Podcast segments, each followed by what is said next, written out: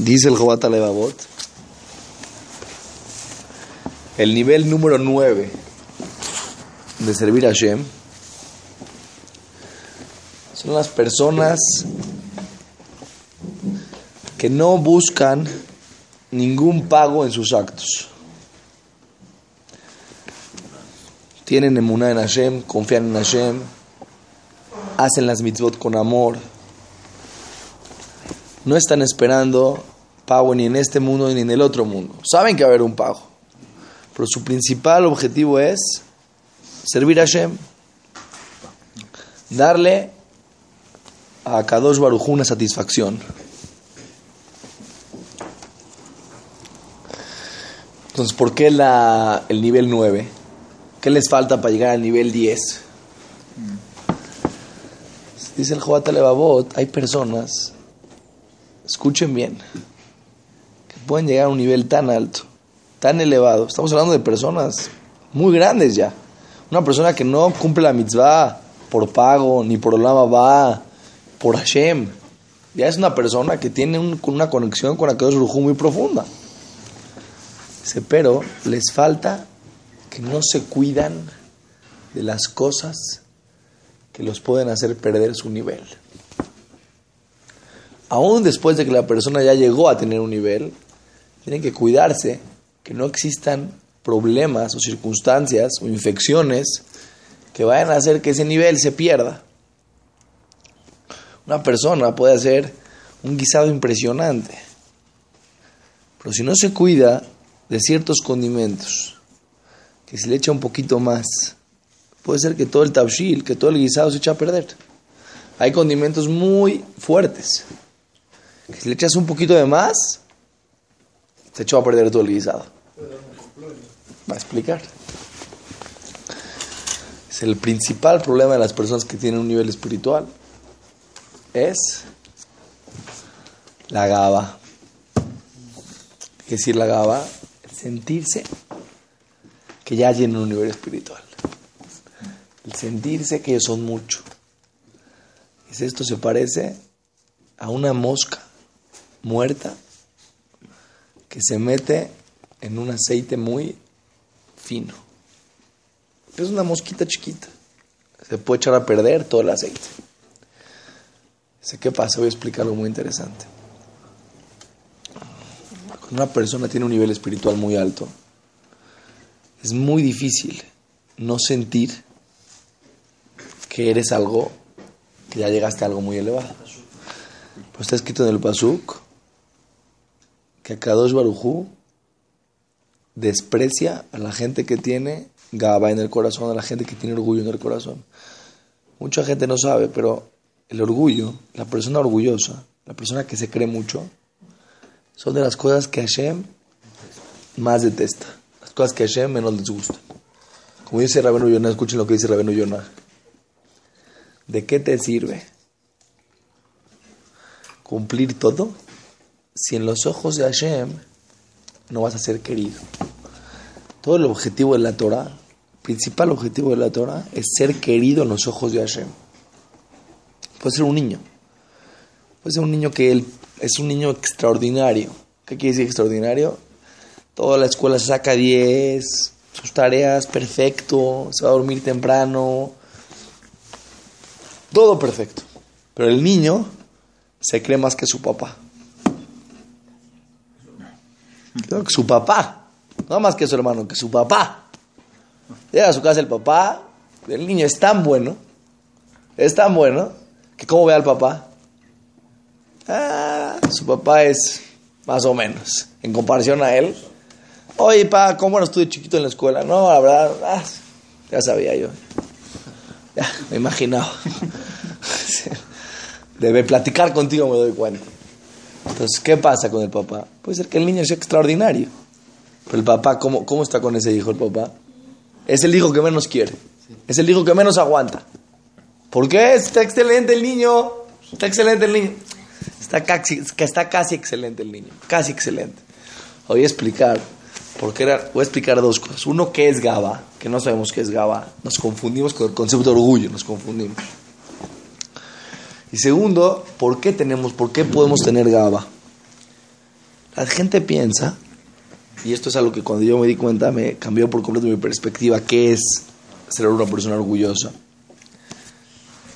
Una persona que, ¿cómo ven ustedes a una persona que de repente está jugando básquetbol? ¿no?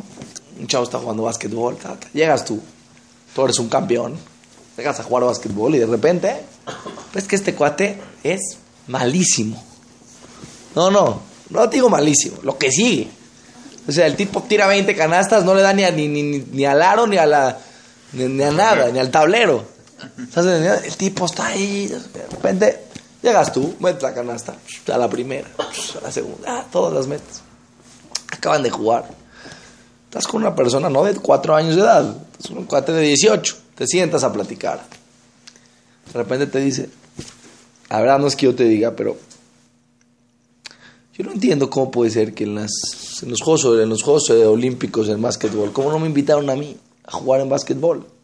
¿Qué pasó? No, ¿cómo yo? Sí, Michael, el Michael Jordan mexicano soy yo. Te pregunto una cosa. ¿Eso se llama Gaba? No. ¿Se llama una persona orgullosa? No. Eso se llama un tonto. Un tonto.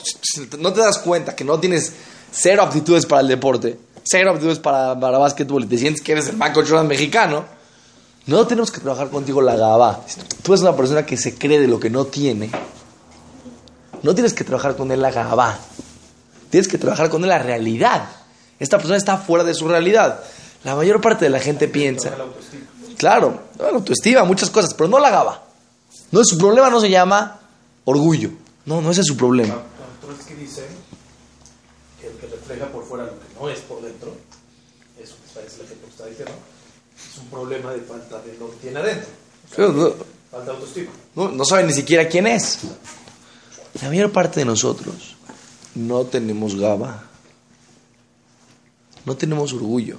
La gente que piensa, no, yo conozco amigos que se creen muchísimo.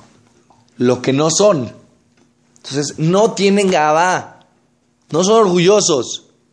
Son tontos. Es gente que vive fuera de su realidad es una persona que se cree que es un genio, se cree que es sabio, en su vida ha leído un libro, es la persona más ignorante que hay, habla de todos los temas como si entendiera de todos los temas. ¿Les ha pasado más o menos que topa con gente así?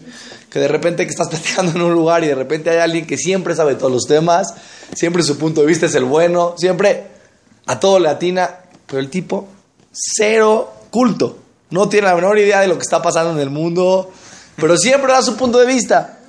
Él se cree algo que no es. No es Gaba. Oye, este cuate me cae más, es porque es un orgulloso de primera, se cree mucho. No, no, este sí se cree mucho, sí, es verdad. Pero su problema no se llama Gaba, se llama fuera de la realidad de esa persona que no se conoce internamente, que no sabe dónde está parado, que falta autoestima, que como no sabe él situación personal, quiere aparentar ser alguien que no es. Está bien, entendemos. Entonces, algo que no entonces, presume algo, eso no se llama presu eso, no se llama una persona que lo que la Torah le llama gaba, presumido sí es presumido porque presume, pero presumirlo, presumir lo que no tienes. Eso es algo que estamos hablando de otro nivel por completo. La gaba es un defecto de alguien valioso. Exactamente. Eso es Exactamente. Un defecto de alguien. La gaba, el orgullo, es un defecto de una persona valiosa. Lo que estamos hablando aquí, del nivel 9 de servir a Dios. Estás hablando de una persona que tiene un nivel espiritual. Una persona que realmente hace una mitzvah por Hashem. Una persona que llegó a tener un nivel espiritual muy alto. Y esta persona tiene que cuidarse mucho de la gaba. Un segundo. Entonces, ¿por qué tienes gaba? Entonces, ¿qué es la gaba? La gaba es la presunción, el orgullo, la grandeza de sentir lo que sí tienes. Si de repente viene Michael Jordan, viene Messi, es el, mejor jugador de fútbol del, mundo, sí. Viene de repente dice, yo soy el mejor jugador del mundo de fútbol. Camina en la calle con la cabeza así para arriba. Eso se llama orgullo, eso es orgullo. Entonces, espera, jaja, no entiendo algo. Si él sí tiene lo que está presumiendo, pues, ¿qué tiene de malo? Lo tiene, ¿qué, o sea, ¿qué tiene de malo? ¿Qué tiene? Pues, ¿Cuál es el problema? Normalmente una persona que tiene algo y lo presume, o sea, ¿qué quieres? ¿Que sea un tonto? ¿Qué quieres? Que le pregunten a Messi. Messi, ¿tú sabes jugar fútbol? No. No, que baje la cabeza. Yo soy malísimo. Soy el peor jugador que hay en el mundo. Con trabajo de pegar a la pelota. Tampoco real. Entonces, está real, entonces también fuera de la realidad. Vas ahorita con el jajá más grande del mundo. Vamos a hablar en aspectos espirituales. Vas con Rojain Kanievski. Rojain Kanievski. Le dice a Rojain Kanievski, oye, jajam, usted es el jajam, ¿qué, qué, sabiduría? No, yo no sé nada. No, vas con una, la gente que empieza a hacer teshuva, que se empieza a acercar a la Torah, empieza a estudiar esos conceptos, se confunde. Entonces, quiere trabajar el no ser orgulloso. De repente viene alguien y le pregunta a una alajá. No, pregúntale a otro. Yo no soy quien. No, no. ¿Qué pasó otra vez? ¿Qué pasó ahorita? ¿Qué pasó? ¿Estás por la realidad? Pues, ¿cómo? Hay una de, las, una de las 49 formas de adquirir la Torah, ¿cuál es? En Pirkei Avot. Amakir et me como. El que reconoce su lugar. Tiene que saber su lugar. Moshe Rabenu, escrito en la Torah, era el hombre más elevado espiritualmente de la faz de la tierra, porque está escrito Ish Elohim. Era un hombre de Dios. ¿Qué quiere decir? La, la, persona que llegó al nivel espiritual más alto. El hombre más sabio de la faz de la tierra fue Shlomo Amelech. Pero el hombre más espiritual de la faz de la tierra, Moshe Rabenu, 40 días subió con Akadosh Baruj no tomó agua, no comió comida, no durmió, 40 días y 40 noches estuvo en, estuvo en Arsinai. ¿Sí? Entonces, es una persona espiritual. ¿Y quién es la persona más humilde de la faz de la tierra? Moshe Rabenu. Entonces, si Moshe Rabenu escribió en la Torah, él escribió en la Torah que él es el hombre más humilde de la faz de la tierra. ¿Cómo puede ser? Que él ha escrito, yo soy el hombre más humilde y eso no se contradiga a la humildad. Es el problema que tenemos, que pensamos que humildad quiere decir no reconocer quién eres. No. Entonces vamos a explicar qué quiere decir Gaba y qué le pasa a esta gente que tiene Gaba. Reconocer que lo tienes es parte de un proceso de conocimiento personal. No puedes no reconocer quién eres. Si tú piensas que tienes cualidades que no tienes, tonto. Pero si no reconoces las cualidades que tienes, es lo mismo. Es el mismo nivel que una persona que, que, piensa que tiene cualidades que no tiene. Si Michael Jordan dice que no es buen jugador, o si una persona que no es Michael Jordan piensa que juega como Michael Jordan, están en el mismo nivel de no conocerse a ellos mismos. Son los dos extremos. Entonces, después de que ya reconociste tu lugar, tienes que tener cuidado. Como dijiste antes muy bien, entender que esta cualidad y este nivel espiritual te lo regaló Hashem y te compromete. Cuando algo te compromete, no te sube. Te voy a explicar un ejemplo impresionante. Este ejemplo a mí me cambió mi forma de pensar. Revisé el Salanter. Él empezó a, en el mundo a difundir su filosofía de vida, que la gente tenía, que trabajar con sus cualidades. Que es algo que la Torah lo dice y lo recalca. Solamente que mucha gente, por tratar de hacerse sabios en la Torah, pierden la parte de trabajar las cualidades, las, las midotot. Pero él sabía que en esa época la gente quería ser muy sabia y la parte de las cualidades era una cosa que se trabajaba personalmente. No había en público que el jajam se paraba y te daba y te decía. En todas las épocas siempre hubo, pero no con esa intensidad con la, con la que él empezó a hacer que la gente estudie musar. Entonces mucha gente se ponía en contra de su forma de pensar y decía, aquí estudiamos pura sabiduría elevada. Seguro, vamos a trabajar las cualidades, seguro, pero cada quien en su casa. No nos vengas a poner ahorita horarios de estudio en el Quinis, de Musar y, una corriente más fuerte enfatizando las cualidades de los seres humanos. Entonces, ¿qué hacía él? Primero daba una clase de Gemara. Está escrito que Ravisel el Salanter era en Torah más sabio que todos los ajamíes de su generación. Era el gaón más grande de la generación, reconocido por todos los ajamim. No había su geonut, su, era un genio impresionante. Tenía una memoria impresionante. Entonces daba un shur de Gemara que el que lo escuchaba, no una persona chiquita, un, un una persona grande en Torah, se volvía loco. Decía, no puede ser, esto es, no lo puedo creer, qué inteligencia, qué genio. Cuando él venía y mostraba su inteligencia, la gente ya escuchaba más su perspectiva en la forma de las cualidades. Entonces llegaba a una ciudad, decían el Gaón Rabisel el Salanter, no lo conocían, ponía una hoja, ponía ahí todo lo que va a hablar, las fuentes. Dos alumnos estaban en contra de su forma de, su filosofía, cambiaron esa hoja y pusieron fuentes que no tenían nada que ver una con la otra. Él puso Gemara en Verajote en la hoja 4 y ellos ponían la hoja 6. Y así le fueron cambiando todo. Cuando él llegó y vio la hoja, se quedó dos minutos pensando. Luego dio la clase.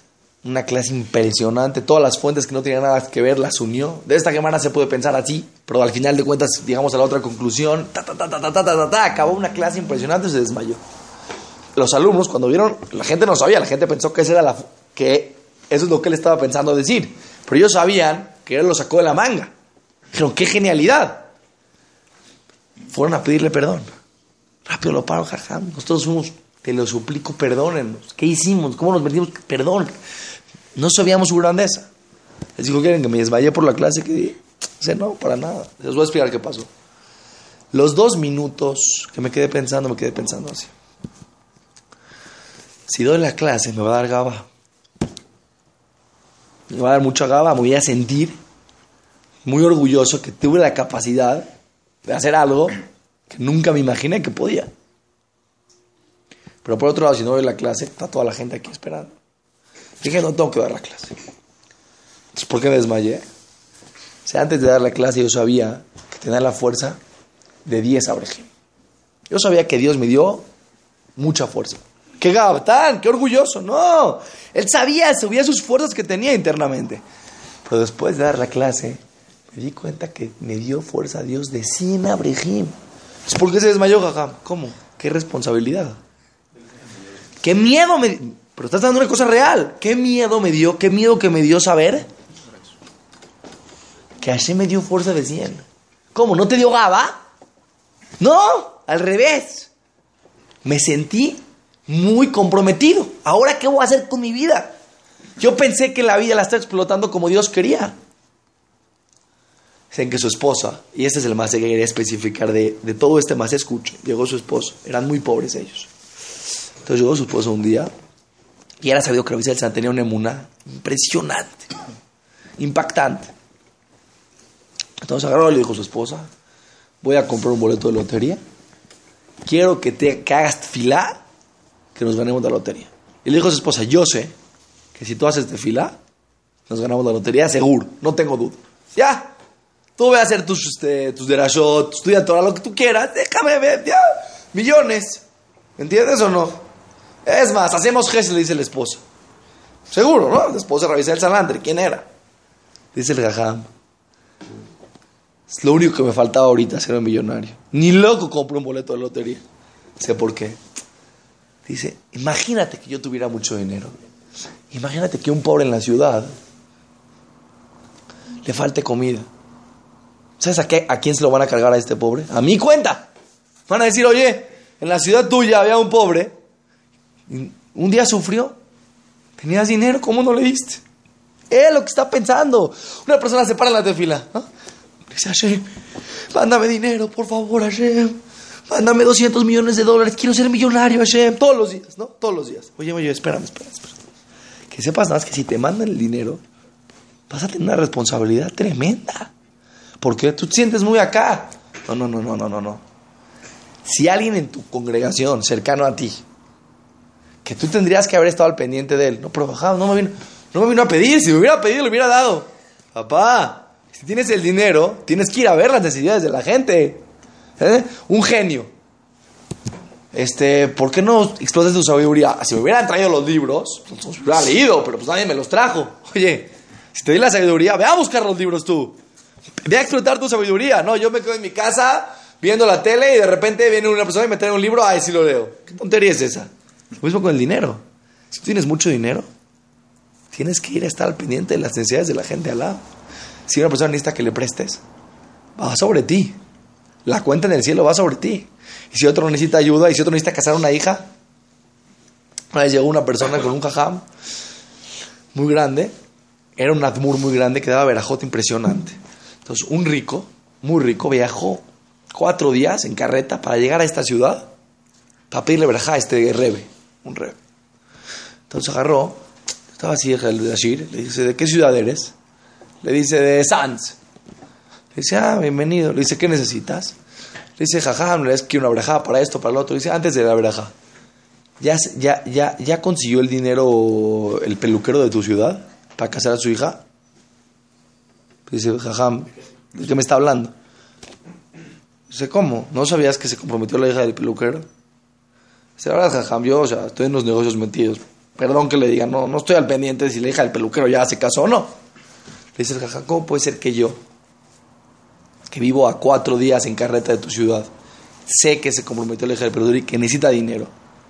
Y tú, que eres rico y vives en esa ciudad, no sepas. Dice, jajam, es muy fácil la respuesta. Usted es jajam, da verajot, sus verajot se cumplen pues la gente viene con usted y le cuenta sus problemas, por eso usted se entera de las cosas. Yo estoy metido en mis, mis business, en mis negocios, no estoy eh, viendo quién se va a casar y quién no se va a casar. Dice, de repente se te quitó la curiosidad. De repente ya estás muy metido en tus business. Ah, lo que te interesa, checas. Lo que no te interesa, no checas. tu obligación como rico de la ciudad es estar al pendiente de las necesidades de tu ciudad. Mucho más que yo. La persona piensa que tener bendiciones de Dios es solamente para tener orgullo. ¿Eh? Una persona de repente nació genio. ¡Genio! Te van a pedir. Ya conté este más muchas veces y con este más terminamos la clase, pero escuchen bien. Había dos personas que estaban haciendo negocios. Y uno de ellos le dijo al otro, ¿para qué le compramos aquí en la Merced? Vamos a, vamos a viajar ahí a provincia, vamos a comprar directamente al que les vende a ellos, ellos venden a nosotros, así nos ahorramos de mano a mano, le ganamos el doble. Le dijo el otro, no, papá, pero este vende a plazo y el de allá te va a le tienes que pagar de contado.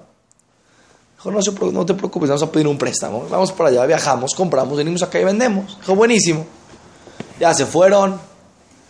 Uno juntó 10 mil dólares de préstamo, otro 100 mil dólares de préstamo.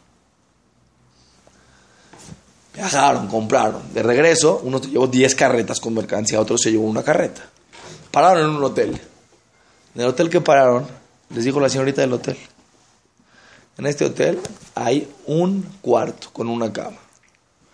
La persona más, eh, más rica, más importante, le vamos a dar el cuarto. El que no va a dormir aquí en el lobby, eh, le vamos a poner un poquito de, una sabanita, así, se va a dormir aquí en el sillón del lobby. el que tenía 10 carretas, le dijo el que tenía una carreta, con todo respeto, pero tú estás de acuerdo que me corresponde a mí el cuarto. El que tenía una carreta le dijo, pensé que me ibas a decir lo mismo, pero al revés. ¿No escuchaste lo que dijo? Dijo, sí, el que tiene más dinero, el que es más importante, tiene que dormir en el cuarto. Si yo traje 10 carretas, tú trajiste una carreta, ¿no tengo que dormir yo? Dice, no, papá, al revés. ¿Por qué? Tú tienes 10 carretas, pero las debes. Quiere decir que debes 100 mil dólares. Yo tengo una carreta, quiere decir que nada más debo 10 mil dólares. ¿Quién es más rico? Exactamente. Yo soy más rico. Tú debes 100 mil dólares, yo debo 10 mil. Una persona con el otro. Dios te dio más inteligencia. Dios te dio más dinero. Dios te dio más capacidad intelectual, más, más, sensibilidad espiritual. Vas con el otro y dices, soy más que tú. Dice, no, papá. Debes más que yo. No eres más que yo. Debes más que yo. En la escuela un niño con el otro niño. El otro niño tardó en entender la, la, la en entender la clase dos horas. Tú la entendiste en cinco minutos. Vas en el recreo y dices, eres un tonto. Mira qué inteligente que soy. Cuidado. ¿Por qué? Porque a ti, en el cielo, te van a pedir mucho más de lo que le van a pedir a él. ¿Por qué Moshe Rabbeinu era el hombre más humilde de la faz de la tierra? Porque sabía que todo lo que Hashem le dio es una responsabilidad enorme. Cada vez que subía a su nivel espiritual Moshe Rabenu, le daba más miedo. Porque estaba más consciente de cuánto debe. Una persona que debe 100 no es lo mismo que una que debe un millón, que una persona que debe 10 millones, una persona que debe 100 millones de dólares. Una persona que debe 100 millones de dólares está tronado. ¿Por qué? Porque dice, sí, debo 100 millones de dólares. Tener herramientas en esta vida quiere decir deber. Si te dio Hashem tanto, por algo te lo dio. Se revisa delante le dijo a su esposa, lo último que me faltaba en la vida es ganar la lotería. Ya no puedo vivir. Si con la inteligencia que Dios me dio, entonces qué, qué tan qué orgulloso. No. Reconozco mis capacidades, pero sé que son responsabilidades. Sé que no me puedo vanagloriar de mis, de mis capacidades, sino al revés. ¿Qué tal si no las estoy explotando como las tengo que explotar? Y lo más probable es que no las estés explotando como las tienes que explotar. Entonces, ¿cómo te sientes chiquitito? Te sientes chiquitito. Eso es una razón. La segunda razón, lo que tú bien dijiste al principio, te lo regalaron. Te lo regalaron. Estaba escuchando que Rabdón Segal platicó que cuando Napoleón llegó a Rusia y perdió la guerra, ¿por qué perdió la guerra? Que les dio gripa. No estaban acostumbrados al frío de, de Rusia, les dio gripa, perdieron gripa, gripa, calentura, cayeron en cama, gripada. ¿Qué es el ser humano? Somos frágiles, espiritualmente hablando también. Cuando la persona llega a un nivel espiritual alto y, eso en vez de sentir, le hace sentir responsabilidad, le hace sentir agradecimiento a Dios, lo hace sentir que Él es mucho más que los demás. Contaminó todo su servicio a Hashem. Sacó a Hashem. ¿Por qué sacó a Hashem? Cada segundo que tú piensas que tú tienes una sensibilidad espiritual, que tienes una conexión con Hashem, que haces una buena tefila, te la regaló Hashem. Hashem te está regalando ese nivel espiritual. Los Gdolim decían, yo sé que en un segundo todo mi nivel espiritual lo puedo perder. ¿Por qué? Sé que es un regalo de Hashem. Cada segundo que tengo ganas de estudiar Torah, que estoy contento, que hago una buena fila, que me gusta ayudar, que me gusta hacer gesed, cuando la persona siente, yo ya estoy hecho. Lo que tengo nadie me lo puede quitar.